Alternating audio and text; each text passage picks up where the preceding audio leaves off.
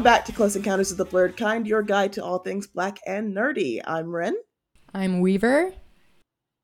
I'm Parker. and we have a special guest today. I'm Kenna. Hi, everybody. Kenna! Yay! We're so excited. This is our first guest of the season, and we're like really pumped. This is like what long before when we were in the early, early planning stages, even before like Parker and Weaver hopped on. I was like, okay, so Kenna's gonna be on this, and then like, Ken is so cool. Um, I'm honored. so cool. I'm honored. uh, Ken and I I'm are, starstruck right are right. Ken and I are both part of the Primordium Reading Group. Um, we're uh, co-hosts, and a couple weeks ago, Kenna, um, the, so like the co-hosts rotate throughout the month, choosing the reading, and we do like a read aloud on Twitch, and then we have a group discussion in a Discord server that you can access by subscribing to one of us on Patreon. Um, but a couple weeks ago, uh, Kenna's topic was um black horror and like how it's become like the most powerful cinematic genre and we talked about that and um uh, we talked a little bit about Atlanta and Afro surrealism and Jordan Peele movies. And this, since this is the episode that's be- gonna be coming out like immediately prior to Halloween, we thought that this would be like perfect for uh, for you to come and like expand some more on those topics because like the I think the very first of your TikToks I ever saw um, was about Get Out. It was, you were specifically describing the scene where he's like scratching at the the the arm of the chair and like the cotton stuffing is coming out. And I just watched Get Out for the first time last night, and I like when it got to that scene, I was like, oh, that's the thing Kenna told me about. yeah, I mean, I think that your videos on black horror like ha- are some of them. I mean, I've been following you for years now, but um, that's one of the most like interesting topics that you cover. Like, I never even really thought of black horror as being a separate genre. And if I were to hear the term, I would have just thought like, you know, like especially dark horror or whatever, or even just horror movies that feature black people.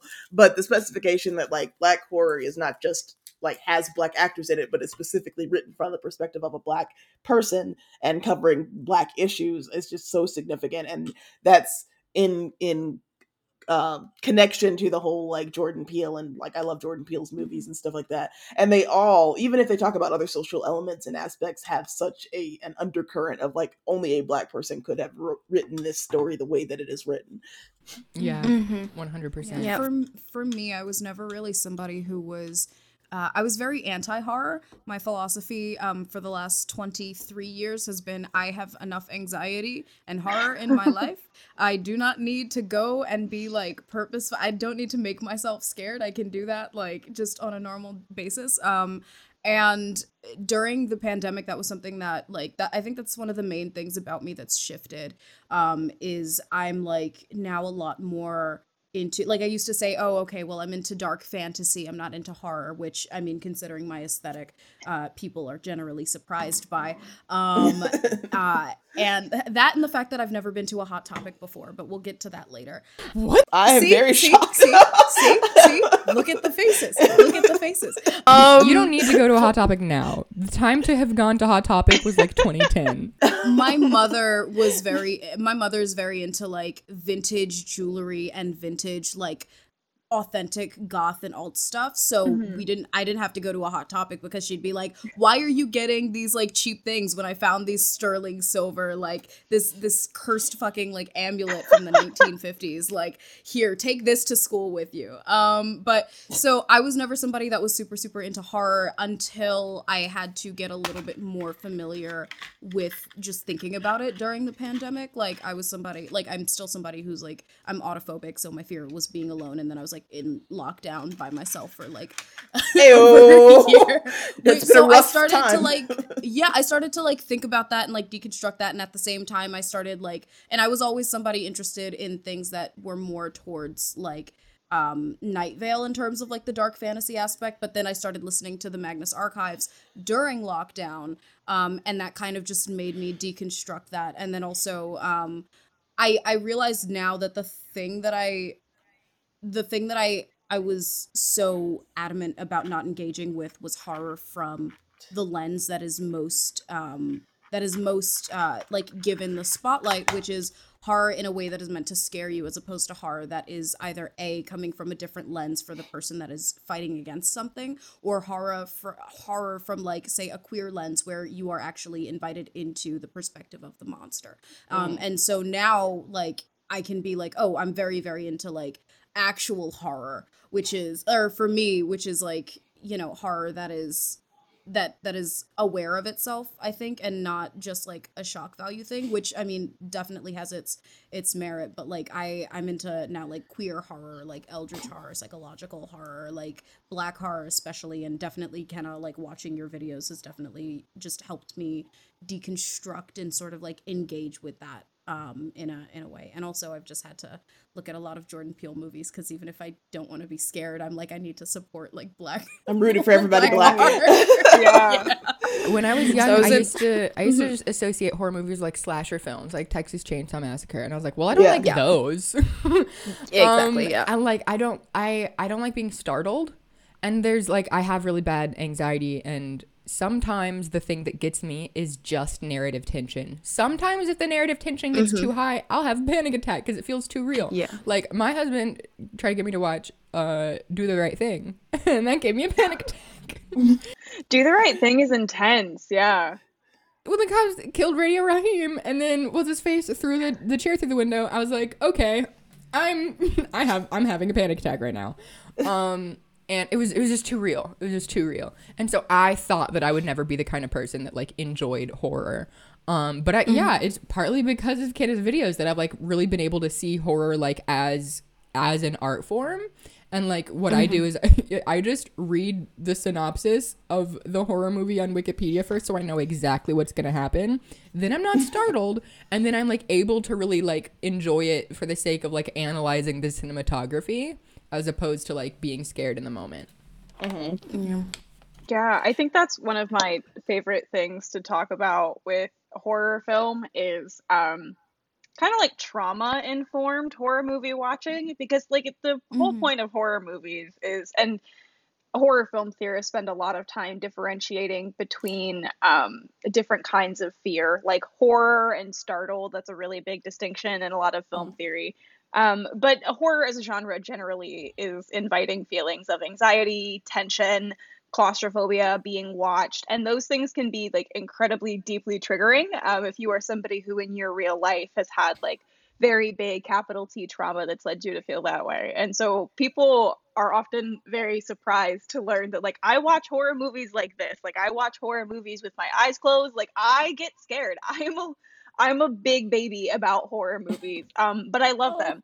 I think there's something really interesting and fascinating about a genre that is asking you to feel fear not just because it wants you to feel something but because it wants you to ask why you're scared Mhm. of what you're scared Mm. of. Um, Mhm. and uh, similar to what you were saying, Parker, I had a really hard time understanding why horror was such a popular mainstream genre um, because so much of modern horror, um, more than like it, oh, film has always come from a very white perspective, but horror film as a genre historically before the 1970s was counterculture. And so one of the really interesting shifts that you notice in horror film is that it's like we have this massive historical breakthrough with the casting of Duane Jones in Night of the Living Dead, which was the first black lead in a horror film. Um, and uh, he doesn't make it to the end of that movie, but it is revolutionary in the fact that he makes it the longest in that movie. And also, George Romero was not originally going to kill off that character. It was like a really big deal um, when Duane Jones was cast because George Romero wasn't imagining a black person when he wrote the role of Ben. Um, and so once a black man was cast, there was a huge conversation about okay, how do we take this character and make sure that it's not a racist depiction? And so a huge part of the reason why Ben and Night of the Living Dead is so effective is because a lot of it was Duane Jones' idea. George Romero was originally going to pull the ending um, where Ben gets shot by the kind of government formed militia at the end. Uh, and Duane Jones was like, no, I think you need to keep this because the whole point of Night of the Living Dead is that it's communist filmmaking and the zombies are meant to be an allegory for communism. And the point is that the most dangerous thing in that movie is not the zombies. It's the The whole Oh. point, exactly. Oh, And so Wow, that is very effective. Oh my Exactly. god. oh I just incredible. got chills.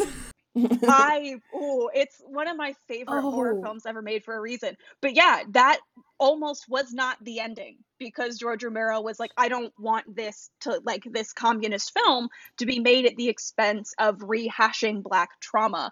And that that's really oh god, sorry. I'm just getting excited because I love this movie so much. Um No, but fine. it's that kind of any of that. idea. yeah, it's Duane Jones is inarguably one of the most influential black actors in history. He was massive. He was also in one of the very first black horror films ever made that got super popular. I want to say it was directed by Bill Gunn, um, but it's called Ganja and Hess. And it's basically like a black horror vampire movie. Um, Fuck yes.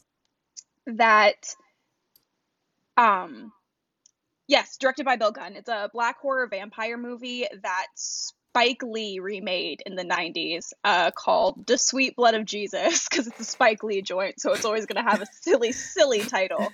Um but it's it's essentially a black horror film about the the masculinization and the monsterification if you will of black women. Like essentially the thing that everybody in that story is most afraid of is the mm-hmm. black woman and of her accessing her power. And so that's the biggest difference in between white horror and black horror i've found is mm-hmm. that when you're looking at black horror there's a level of consciousness at how like being black impacts the story that a lot of white horror movies don't have. I think to this day, Night of the Living Dead is one of the best examples of what scholars distinguish between black horror and blacks in horror, with black Mhm. horror being horror that comes from a black perspective, and then blacks in horror, which nobody likes the word blacks being thrown around, but scholars like to be short and punchy. Um, but that basically refers to black characters in white horror movies. And one of the things that's so well executed about Night of the Living Dead is that there's never a conversation about the fact that Ben is the only black character in the room. It's never addressed. But a huge tension in the movie is that nobody wants to listen to Ben, and he's right all the time all the time. Ben is like, if we do this, we will be fine. And most of the time, when characters die, it's because they're effectively refusing to take his orders. And the subtext that gets created is that none of these white people want to consider that a black man can be right. And that's ultimately what kills them. Um, and that level of awareness of how being black impacts your how you are able to move through the story is something you don't find in a lot of white horror movies.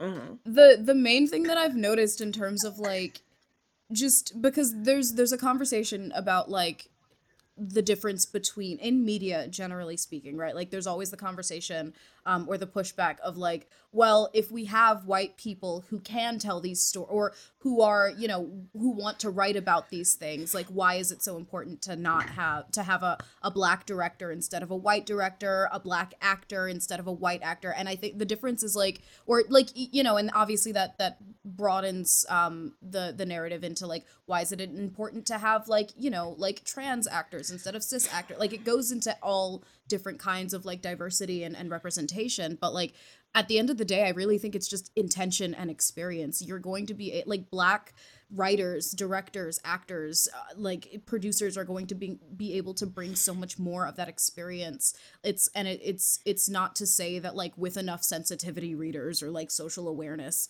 that like somebody who's not of a certain culture wouldn't be able to tell a, a good story but it would be a good story written by somebody not of a certain culture. Yeah, why would we not want black people to like have the career success of being the ones that get to make these stories instead of like continually like giving white people these project projects. No, I think it's it, it- like similar to what Parker was saying. It's like it's interesting how that like like a lot of people don't realize how making a character black in a story is going to fundamentally change what that character is, how that character experiences the world around them. That is why some people get confused when they see like me have a negative reaction to them saying, "Oh, well, Hermione is black, or she can be black." Like, like Rowling never officially said she was black, whatever. Because like, a, she is described as being pale on more than one occasion in the books, but b, it's like uh, like Hermione's character would fundamentally change. It's not Yeah. you, you can't just like race swap a character. Hermione's it's whole gonna- thing was like the the the house elves are enslaved, and I want to free them from slavery. And the house elves were like, actually, we like being slaves. And to Yeah. make- and, and everybody around Hermione like laughed at her for trying to do that, and like trying to retroactively make Hermione black makes that even worse. Yeah, that makes that whole that whole storyline worse, and it also makes the whole like Draco calling her a mudblood. Like that's basically the N word. Like, like it, it is definitely like the entire thing of Harry Potter is like ah there's wizard Nazis and also like if like, like mu- the word muggle just sounds a little it sounds a little iffy sometimes It's, like not- it's, it's, a slur. It's fantasy slurs. it's a slur it's a fantasy slur White people's obsession with those has always oh Just oh my my god, mind. they're so obsessed with slurs. You're right. like Even in like Okay, Game okay. of Thrones, like Okay. wildling is a slur. okay like and also can we just say can we just like say i don't know about you guys but i've been a part of like multiple projects where i've like been brought on as like a voice actor or like just somebody who's in the room with uh with like a white creator and i'm helping them out with their projects and every single time there is a slur in their like high fantasy high sci-fi thing it's always like oh my god i've been wanting to say this for years. There's like this whole thing where like every single time there's like a fantasy slur it's automatically like this is basically the sci-fi version of the n-word or this is basically like the high fantasy version of the n-word. Every single time i'm in a writer's room that is spearheaded by like a white person they only have that context for how bad a word is and it's like you can just say that this is like a no-no like you don't have to you don't have to compare it to the end like we we get the gist of it Okay, I had I had two things that I want to say, and I'm gonna forget what they are. Vibes. Um, I should be taking notes. First My off, brain is all over um, the place. We all neurodivergent in this piece. Yes. um, was it you, Kenna, or somebody else that was talking about analyzing Birth of a Nation as if it were a Oh. horror movie? that was me. Yeah, that's a really core. it's the first tenet horror movie, basically. yeah it's it's Mhm. never categorized that way and that's where a huge part of the like theory that was developed that black horror is its own genre and needs to be classified and discussed as such is where that comes from is because the experience of watching birth of a nation it's completely different depending on whether you're black or if you're white. And that's it's a horror something that was movie true in both ways, yeah. in different It- directions. exactly. It, what changes depending on who you are sitting as a member of that audience is what the Mhm. monster is. If you're a white person you watch that movie and you see a movie about the threat of black people against the united aryan race. And if you are a black person watching that movie you see the truth which is that white people are putting all of their problems on you i don't know if it, i don't think anybody mm. should ever have to watch birth of a nation like sincerely it, So many people So are like, oh well, it was it was so important to film history. You should at least watch it once to understand. It's like, do we? You really don't have to. Like, I mm-hmm. listen. Nobody wants to say this, but I will. Birth of a Nation's not just racist. It's a bad movie. Like, it's it's a really bad movie. There's an inexplicable incest plot between two of the white people. It's like, oh, Oh, yeah, what is we're gonna blame slaves plots? for the Civil War, which blew my mind. I've never seen like I've seen a lot of hot takes on the Civil War that were looking a little alt right, right? Birth of a Nation was the first time I've ever seen somebody genuinely be like, and you know what? The slaves were the ones who encouraged the Civil War. I've never seen somebody like you understand slaves did not have political power, right? Like we, we were canvassed on that one. We were not asked. Like was oh Can we talk about white people's obsession with incest plot lines for a second, though? I was. It's like they. I feel like every time we talk about media nowadays, uh, and we There's we much analyze like white media, like You know what? This this is the same conversation we had when we were discussing House of the Dragons. Yes. Well, on that point, on that point, like talking about incest in media, it's not just fantasy media. Like they make the excuse, like, well, House of the Dragon is supposed to be like medieval fantasy, and like medieval kingdoms did like have a lot of incest. But a- do you notice that like some there was that tweet thread that went viral not too long ago that a lot of modern black comedy has bizarre levels of incest suggestion, like Life with Derek, like the relationship of Oh, like yeah. Ross and Monica and oh, Friends, like just wait, bizarre wait, you levels said- of You suggestion. said like black The comedy. Folgers commercial of old. Yes. Yeah. thought- I thought Oh you yeah, meant, you like, said black comedy. Yeah.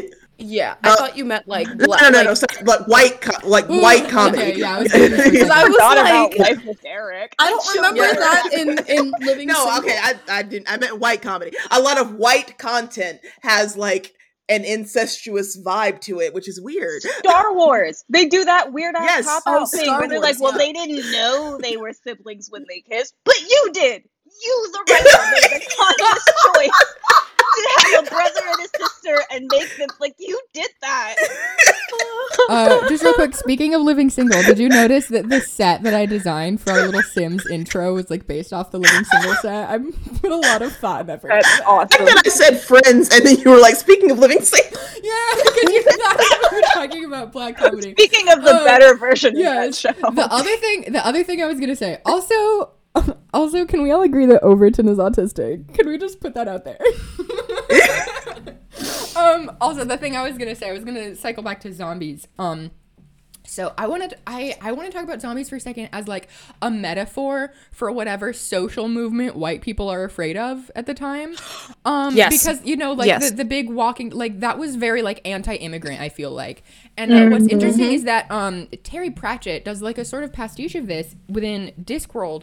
Um, the main zombie character, my beloved, his name is Reg Shoe. He's a zombie anarchist, and his he has started a movement called the Dead Rights Movement, and he has a, it's called the Fresh Start Club, and he like writes graffiti on walls that says like undead yes, unperson no, and he has like little pins that's like great to be gray, um, and it's like It's all better of than his spew pins. yeah, yeah. all of all of his slogans and like so much of the dead rights movement was taken directly from the queer rights movement, but he just didn't make any of the undead characters canonically queer. He like wanted to use the aesthetics of queer activism without committing to like actually making Reg gay. And like that drove me insane. And also like he was sort of the butt of the joke, just like Hermione, where everybody, you know, his activism was treated as like a ha ha, like he tries so hard. And it's like, yeah, it's because he's an oppressed minority. like, do you think do you want him to just ignore that? Um there's there was a there was like a prequel um like Discworld book that went like back in time 30 years to like a revolution and like back when Reg was like a teenager. Um and this whole thing was he was just like so gung ho about revolution. Um and everybody was just kind of like ha ha like you, it was it was very sort of like barricade boys like the the the I I just learned the expression downwardly mobile white leftist.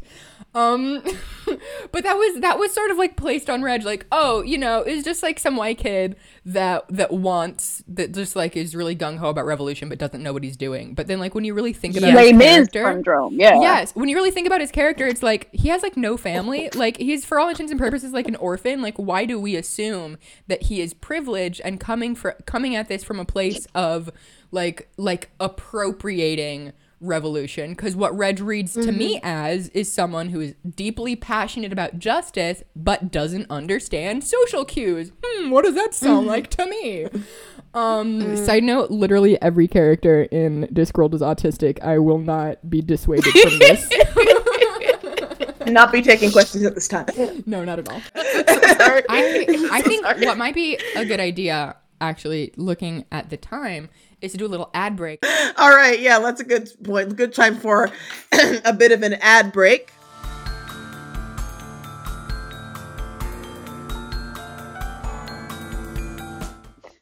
So we are um going to you know continue to promote our various uh, social platforms.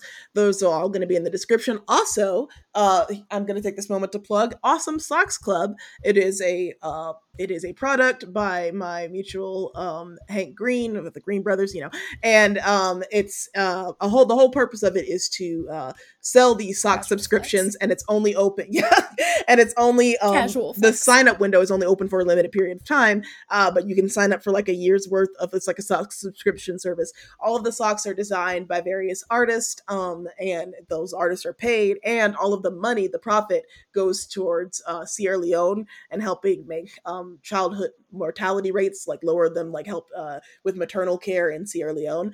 Um, and so it's a really cool, you know, solid uh, ethical project that I've worked with before, and I have a uh, link which I'll put in the description if I remember to do so, which um, is like a an affiliate link, so it does help me out a little bit, but it also you know helps the good cause, and you can go and get socks, and the socks really are very nice, very comfortable socks. So I'd like to plug that in. I'd also like to plug my um YouTube channel, which I had mentioned before, but I'll put that in the description. But my um fiance, uh, they are um uh they've been doing a lot of video editing lately, and they have a video that, that they just uploaded that they worked really really hard on. Please go and give them some views and support. And we both make videos on that channel, so you'll see both of us on there. Wordy Um, and nerdy. Yeah, and I'll have it in the description. And also, something that we didn't mention last time uh, is that if you are listening and you're like, I have a business and I want to advertise on this cool podcast, uh, shoot us an email at um, close encounters of the blerd kind at gmail.com. Um, And we will put that in this description as well. The contact us email. absolutely. Uh, Kenna, do you have anything to promote? Uh, tell us about your Patreon. If you have any projects coming up. Oh, no, I don't really have anything going on. I'm kind of on a like an official hiatus, I guess. I'm kind of trying to, you know, slow it down, take a break, figure out my real life. Um, but I do have a Patreon. Um, my current TikTok account, because I just like real low key deactivated at 250k and was like, "No, I don't want to do that anymore. Uh, if you're looking for me, I am now at Mouse Abolition. I'm also Mouse Abolition on Twitter. And I don't remember my Instagram handle, but if you find my TikTok, you can find that. I have a link tree in the TikTok account, so I just kind of let that speak for it. I don't explain my handles anymore. I just because I'm not trying to grow. I'm not trying to promote.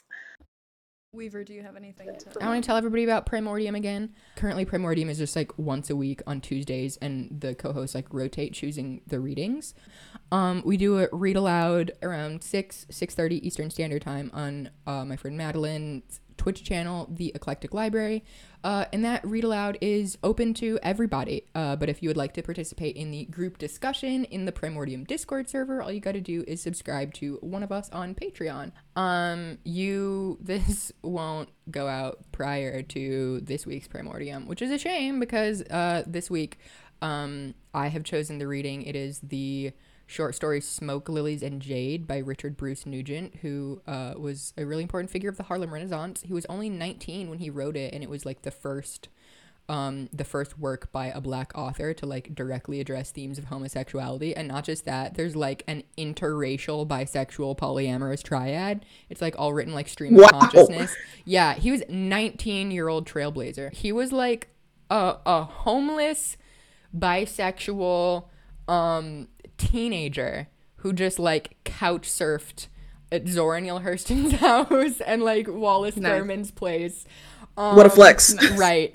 Um and the reason why this stream of consciousness style is like so distinctive um is because he had written like the fi- the final draft uh, of this piece, and then the day before it was supposed to go to print, Zora Neale Hurston's brother accidentally lit it on fire. and then he he like had a cry about it, and Zora was like, "I believe in you. You can do it." She handed him a stack of wrap of wrapping paper and a roll of toilet paper, and he got on the subway and wrote tried to rewrite his short story from memory on a toilet paper roll while riding the train. Um, the magazine that I it was supposed to go to is somebody. called Fire Magazine, and ironically, um, all of the copies of that magazine were destroyed in a fire a couple months later. yeah, it's a whole. I need to make a whole. I need to make a whole video about that. But like, Fire oh, was was God, largely that's a self-fulfilling prophecy. yeah. Fire was largely like panned by like black critics like W.E.B. Du Bois, who's like, oh, this is just licentious and it talks about gay people and prostitution and blah blah blah. And if you're gonna make First of all, W.E.B. Du Bois can kiss my ass. Like he was not as progressive as people think he was. He was progressive for white people. He was saying things they Yeah, never Zora. Neale Hurston called him Doctor Dubious. He was like, play the white man's game so that we can. she was right. it. yeah, she was right. Also, can I just say that I haven't I haven't been able to take W.E.B. Du Bois's um, name seriously ever since the "Oh shit, it's that boy" um, meme came out. Because every time I hear his voice, I'm like W.E.B. Du Bois, like it's The boy. So and, funny. and, so, and like it. I've I've given That is so all- funny. like that's I know. I, it became a vocal stim for me for a while. I'm so sorry. No, it's okay. Um, but promoting, promoting. Uh, Um, Parker, did you have anything to promote? Oh yeah. last, last but not least. um so there's i'm so sorry um ah god i've been in enclosure for so such a long time um so i uh patreon and youtube are my primary things um youtube uh support the patreon so that i have more stuff on youtube so i don't have to work as much in my day to day um uh the patreon has exclusive uh like in case people don't know um i'm also a musician. I have like demos and other projects and stuff up on spotify soundcloud Tidal and all other uh forms of listening to things. Um the like my my stage name for that is witch hazel but um i have like song demos for things that i haven't released yet um at all stages of production that are up on patreon as well as um poems. I've got my fan fiction username is accessible to certain patrons in case you want to do that. It's not only accessible to my patrons. You can find me in the wild but if you want the direct contact for my spider-man deadpool smut um my patreon has a bunch of cool stuff as well as patron exclusive q and a's uh full set photo shoots that i've done a bunch of really weird vaguely threatening messages telling you to take care of yourself my patreon is humble tortoise my youtube is humble tortoise um just go and support that i will not say my archive of our own username um i can't be perceived but um Laszlo voice. I don't give a fuck. His name is Mike. My AO3 username is singing sorrowless. Go fucking read my fanfiction. it's a very wonderful um Venom fanfic. So my Discworld fanfiction that I'm considering dipping back into for NaNoWriMo. I've got to. This is my like. This is my fanfiction in which uh, Samuel Vimes and Vetinari are like teenage boys that like have a very brief uh, and very chaotic teenage romance, and then have like an extremely, extremely like toxic volatile breakup. And it's like that's why they're like that to each other as adults. It's very angsty. Also Reg Shoe my favorite fucking crust punk gay zombie is also uh very prominent. I made i made Reg trans um because i think i think trans zombies are like the the idea the okay so this is like circling back to zombies um in within That's the theme Discworld- song of this episode. yes, within within the That's- no, Discworld that's sort gonna of cosmology um the way you become a zombie is like through sheer like willpower and they describe a, another trans zombie named Windle Poons, who is like, when I'm reborn, I want to come back as a woman. Um, he's a, he's like this elderly wizard that's like, I want to be reincarnated as a woman. Um, and so it's like so when he layers. dies, yes, when he dies, his consciousness is just sort of like floating, and then like the Grim Reaper at death just doesn't show up to collect him. So he's like, well, I guess I'll just go back to where I was before. So he like re-inhabits his own body, and it's it's described as like every every process of like every human biological process is still possible as a zombie, but none of it is none of it is on autopilot. You have to consciously, like with your brain, be puppeteering like every aspect of your body. So like if you want to eat, you have to consciously digest. And it's the idea of like being hyper aware of your body and the idea that like mm. a trans person could die and then come back sh- purely through sheer willpower and be like, "Oh, I can just give myself top surgery and it's fine because I have full conscious control of what my body does. I'm finally able to consciously control everything about this body that before I felt trapped in and now I'm immortal and can change myself any way I want. Fuck yes. Me Trans online at Claire's. Yeah. Me online at Claire's. Oh, I can just give myself top surgery. Vibe. Yes. Um, yeah. sorry. I'm, I'm taking Top surgery at Claire's. Can if I can circle back to zombies? I think that's going to be the catchphrase for this episode. So circling back to zombies. Um, so two things. One, I've noticed a pattern in myself where whenever I go through a not TMI, but whenever I go through like a really really bad depressive mental episode, I will find a new piece of intricate zombie media and consume it. I don't know why. It's always zombie media. I don't actively seek it out, but like all of my comfort stuff when I've been at like the lowest points in my life in the last like 10 years, I've like fa- that's how I found iZombie or started watching iZombie. That's how I found um In the Flesh. Um which have you Okay, yeah, see Kenna, you're okay. like so Flesh, which yeah. brings me to my next point. Side note, why the fuck did they cancel that?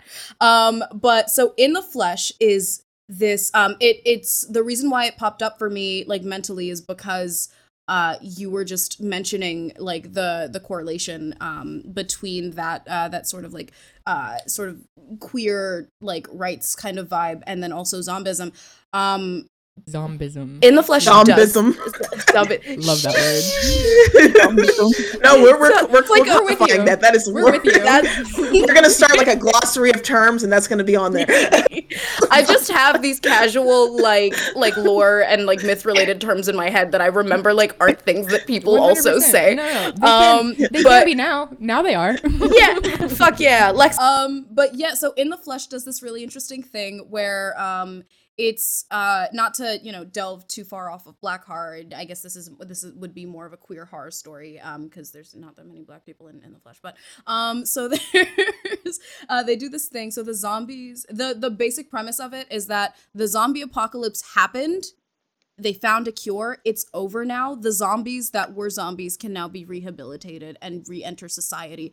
It's amazing. It's canonically queer as its main plot line. The main character is amazing. When Kieran lost his shit at his family, I was like, that's my baby boy. His little sister was a part of a militia. Uh, like an anti-zombie militia that protected the town and now suddenly like half of the people that all of these people in the town thought were dead and like zombies uh, are now suddenly back.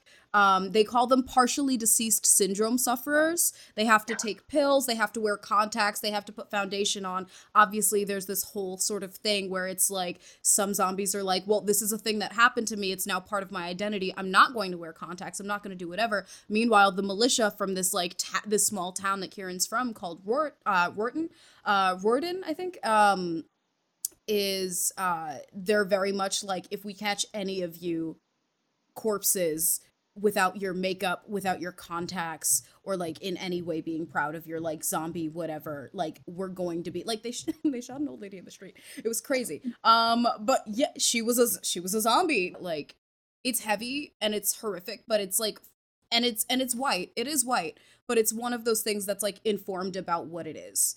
Um, and because it's queer as well, it's very much different um, Yeah.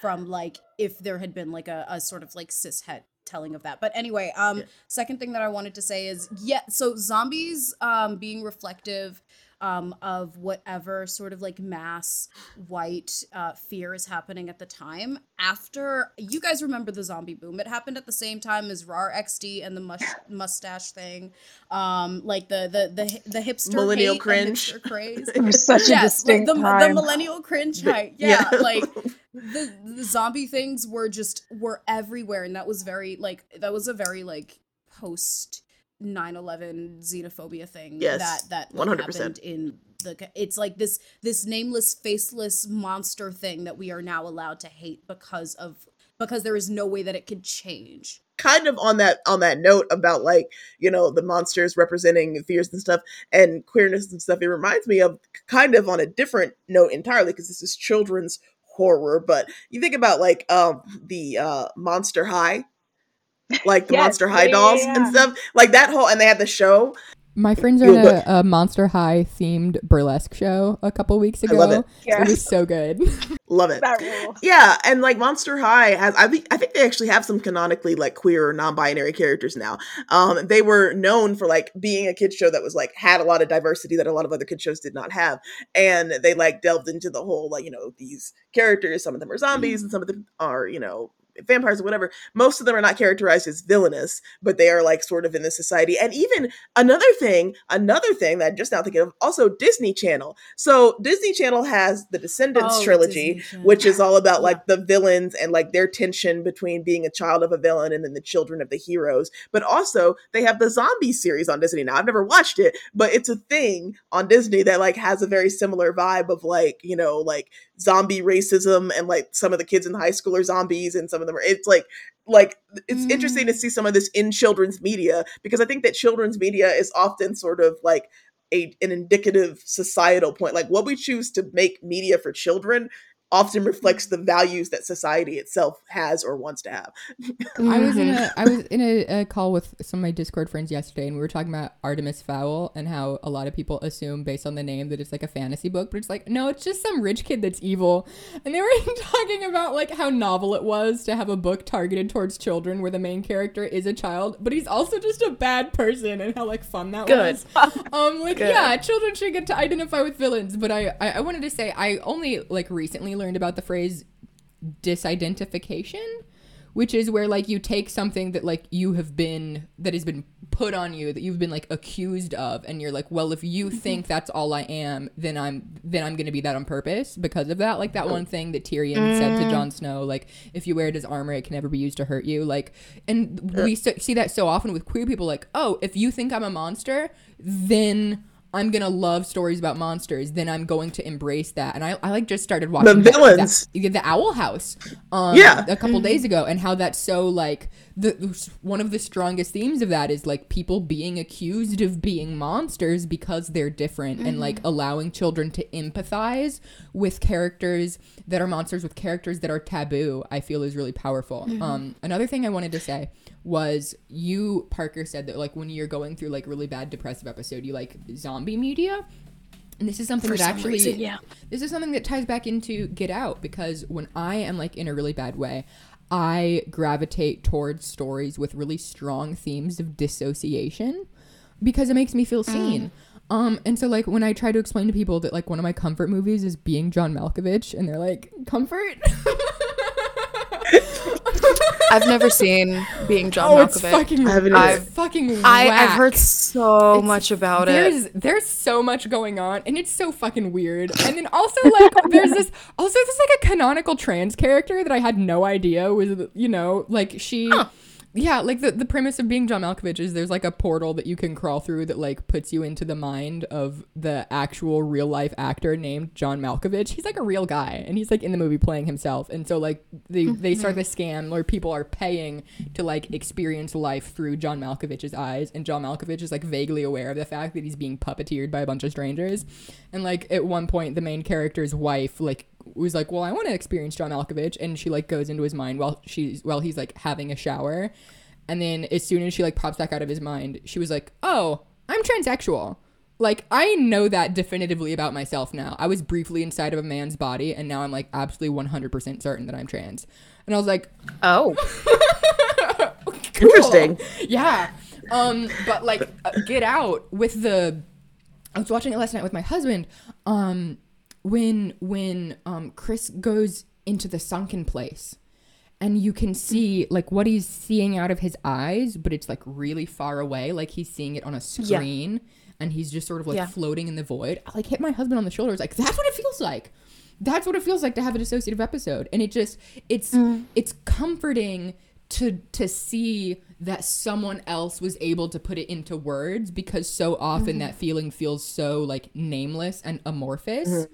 That like uh, media like um Bo Burnham's inside even though like uh, Bo Burnham's kind of a shit guy in a lot of ways but um the the way that inside utilizes like the metafiction to reinforce Yeah. the like the themes of dissociation i just i find very comforting because it's like oh he gets it he understands what this feels like Um, Yeah. It's also talk- I was gonna say I find that I that black horror and black media and Afro surrealism I find often has really strong themes of dissociation, and part of the dissociation mm-hmm. that it like it, it feels so isolating, and it makes you feel like you know, am I the am I going crazy? Am I the only person that feels this way?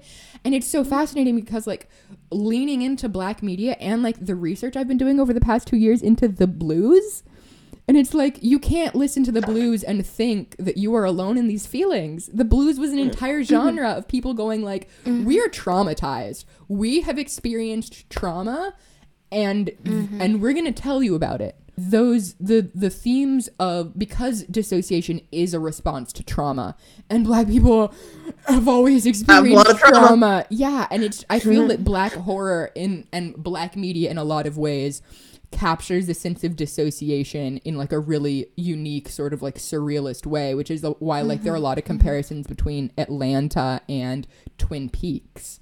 I want to hear uh, what Parker has to say, but I also want to hear uh, like, more from Kenna because, yeah, we're like they're our guests, so we want to hear some Kenna. the uh I was gonna say um there's uh a level of so two things. One um just very very like side note is i mean now that i'm thinking about it i think that loudly express like the the what was the thing that you said? Disidentification? Where somebody's like if you if i say you are the like if you say i am this thing i'm going to do this thing on purpose which i think like uh the the sort of like inherent meta commentary of taking something that is obvious about you but not talked about and then making it a part of your overall vibe is something that like i mean obviously like i i think a lot of people who identify like me can relate to but i think also just is is is now that I'm thinking about it is such a, a pillar of like so many different kinds of, of black media of loudly being like things are not okay. This is not the way that like as in especially in response to um systemic gaslighting and uh sort of systemic like just just the the the way that these these sort of like systems are are built up in a way that's like we're not going to talk about the fact that this is how we view you or this is how you are or these are the things that have happened to you. Um we're just not going to talk about them. And i think that like a lot of black media like you were talking about the blues i would like Eh, say like not argue necessarily but i would tack on that that's also like a very core pillar of like hip hop. A lot of like you know the black foundations of rock were just we have come from such a traumatizing place. This is loudly what that is and making a spect i i've been having this conversation so much and it's very much a part of like my gender expression and also just my the, my experience with race is like i am making a spectacle of all the things that are wrong quote unquote uh, whether I feel they are wrong or I am told that they are wrong, I'm now making it a spectacle. So we are talking about it. Like going into the way that that um, is is is is related to to black horror as a medium is like first off like if horror so often is indicative of the the fears and the things that are not quite there and are not quite right and like the the horror that I've experienced all the best horror that I've experienced whether literally or not indic like is indicative like it, it it widely displays and accurately displays the feelings of being in your room at a place you were supposed to feel safe having all the lights turned on looking in the corner of your room and being like something's there. Like and i think black horror does that wonderfully especially like if we're talking about the dissociative scene um scenes in get out. Side note i'm afraid of teacups now. Um but like teacups and white people two biggest fairs we don't have time to delve into all that. Um but uh d- rip john mulaney. But um i uh I, every time i make a reference like so many references Complete side note, but I saw John Mulaney live not like pretty recently, like this year, and it was after all that shit had happened. Um, and I bought my tickets way before all that shit had happened, so I was like, well, I guess I'm going. And so, um, and he has like he's like definitely adjusted his persona a lot. And when one of his opening things, he's like, "Yeah, I used to have this personality of being like a weird guy from the '40s, but now, you know, a bunch of public image stuff happened, and now everybody likes Bo Burnham better." That's the thing about being Oh, white boy of the month. They exactly. by the time you've hit your peak, they've got the backup Yep. ready. They were Yep. priming And, Bo you know, Burnham in the everybody- And also, Looks like to a be sexy fair, Bo. Burnham never stopped being white boy of the month. He just left No. actively. Yeah, like he chose I, to leave and then chose to come back. the so so going back, uh, circling back to not Zombies. zombies, but circling back to to Get Out. Um, is we're all neurodivergent here. Um, but the, um, so circling back to Get Out, like in terms of like the dissociation, it's just as I, I remember watching stuff with with Jordan Peele and also uh, like interviews after Get Out had first come out and like people were like where the fuck did that come from and he's like that's how it feels like to interact with white people and like white systems like as a black person is that dissociative thing and it's it's so interesting too because it it, it is like it is and and us definitely gets into this oh i get to talk about this. Us definitely gets into this in like a a, a much more like overt way but it is actively experiencing uncanny valley in your own reflection. It's like the dissociation the inherent dissociation um and the inherent ways. And also i've been having a lot of conversations with people in my life like just this week about the ways that like uh mental uh like neurodivergence manifests differently when you are black because it's like am i dissociating because i have a dissociative disorder or because i have to interact in this uh like system set up that it forces me to you know it's like it's an uncanny valley thing to be forced and like to to say that it's not socially acceptable to not change the way that you speak the texture of your hair chemically uh the way that you stand the way that you gesture the the things that you can admit to being into Yeah. no 100% I- 100 there- like the- absolutely yeah. In the Primordium session, we talked about uh, Afro surrealism. Um, and the blah, blah, blah, blah. D. Scott Miller in 2009 wrote his famous Afro Surreal Manifesto, in which he says Afro surrealism sees that all others who create from their actual lived experience are surrealist. And it's the idea of like, go the the thing that that makes Afro surrealism so powerful is that there are black people going into these situations which white people would find incredibly normal and mundane and the fact mm-hmm. that like your normal mundane reality is mm-hmm. surreal horror for people that aren't you. It's Yeah. like we are having to interact with the system where we're holding in the forefront of our mind, this doesn't make sense the way these people are acting, the way these people are treating me. It does not mesh with logic. And for my survival, I have to sit here and pretend that everything is fine. And like Yeah. I can see something's wrong and everybody else is pretending it's normal. Uh, I think a good example of that is the end of Get Out, um, where like it's the the the difference in white and black perspective of the um, of the the the sort of like police lights that we see that actually ends up being Chris's friend. Kenna, I want to hear all of your thoughts. Yes, I want to hear some from. from, from Hey there, folks. It's Weaver here after the fact. Uh, so, we accidentally filmed this episode for two hours and we ended up having to split it in half. And that means that the ending of this first episode, this first part, uh, ends on a kind of weird note. We're like about to pump up Kenna because the three of us regular hosts realized that we have been talking for way too long and we haven't given Kenna like enough of a chance to speak, even though like they're our guest and we invited them. Uh, so in part two, uh, Kenna will go a lot more in depth uh, into this topic. Come back next week to hear Kenna talk more about zombies, Get Out, and a whole bunch of other stuff. Uh, all right, here's the outro. all right. Yes. Um, thank you guys for joining us. Thank you so much to Kenna for uh, being our first guest. It has been Thank you for such having me. a wonderful experience having you on the show. Um, Um, I'm gonna just say if you are watching this on YouTube, make sure to like, subscribe, and leave a comment. And don't forget to check us Sure. out on the podcatcher of your choice if you want to listen to us on the go. And if you are podcast listeners, uh, don't forget to subscribe and leave us a review. The reviews are really gonna help us during these first few weeks. And if you're a podcast listener, be sure to check us out on YouTube because there's a lot of cool graphics. You get to see all our funny faces. I make a I'm I've noticed while watching myself in the little box, I make a lot of crazy faces. I'm like, um, um, um, yeah. If, and if you'd like to support us more directly, again, you can become one of our Patreon patrons. Those links are in the description. Uh, And again, if you'd like to inquire about being a sponsor, shoot us an email at close encounters of the blerd kind at uh, gmail.com. also with the thing, if you are uh, someone, not only if you want to sponsor, but even if you're just like a black nerd who wants to like Yeah. potentially come on the show, Yeah. email us. Let us know what your thing is. tell us your thoughts. Finally, thank you to Jhariah for the use of the song Enter, a beginner's guide to faking your death. What a fitting song title uh, as the intro and outro to Yes. our show. Thank you to Kenna. Thank you to Jhariah. Thank you to Weaver. Thank you to Parker. Thank you to me. And thank you to all of y'all. And I hope you have a wonderful rest of your day. Stay blerdy.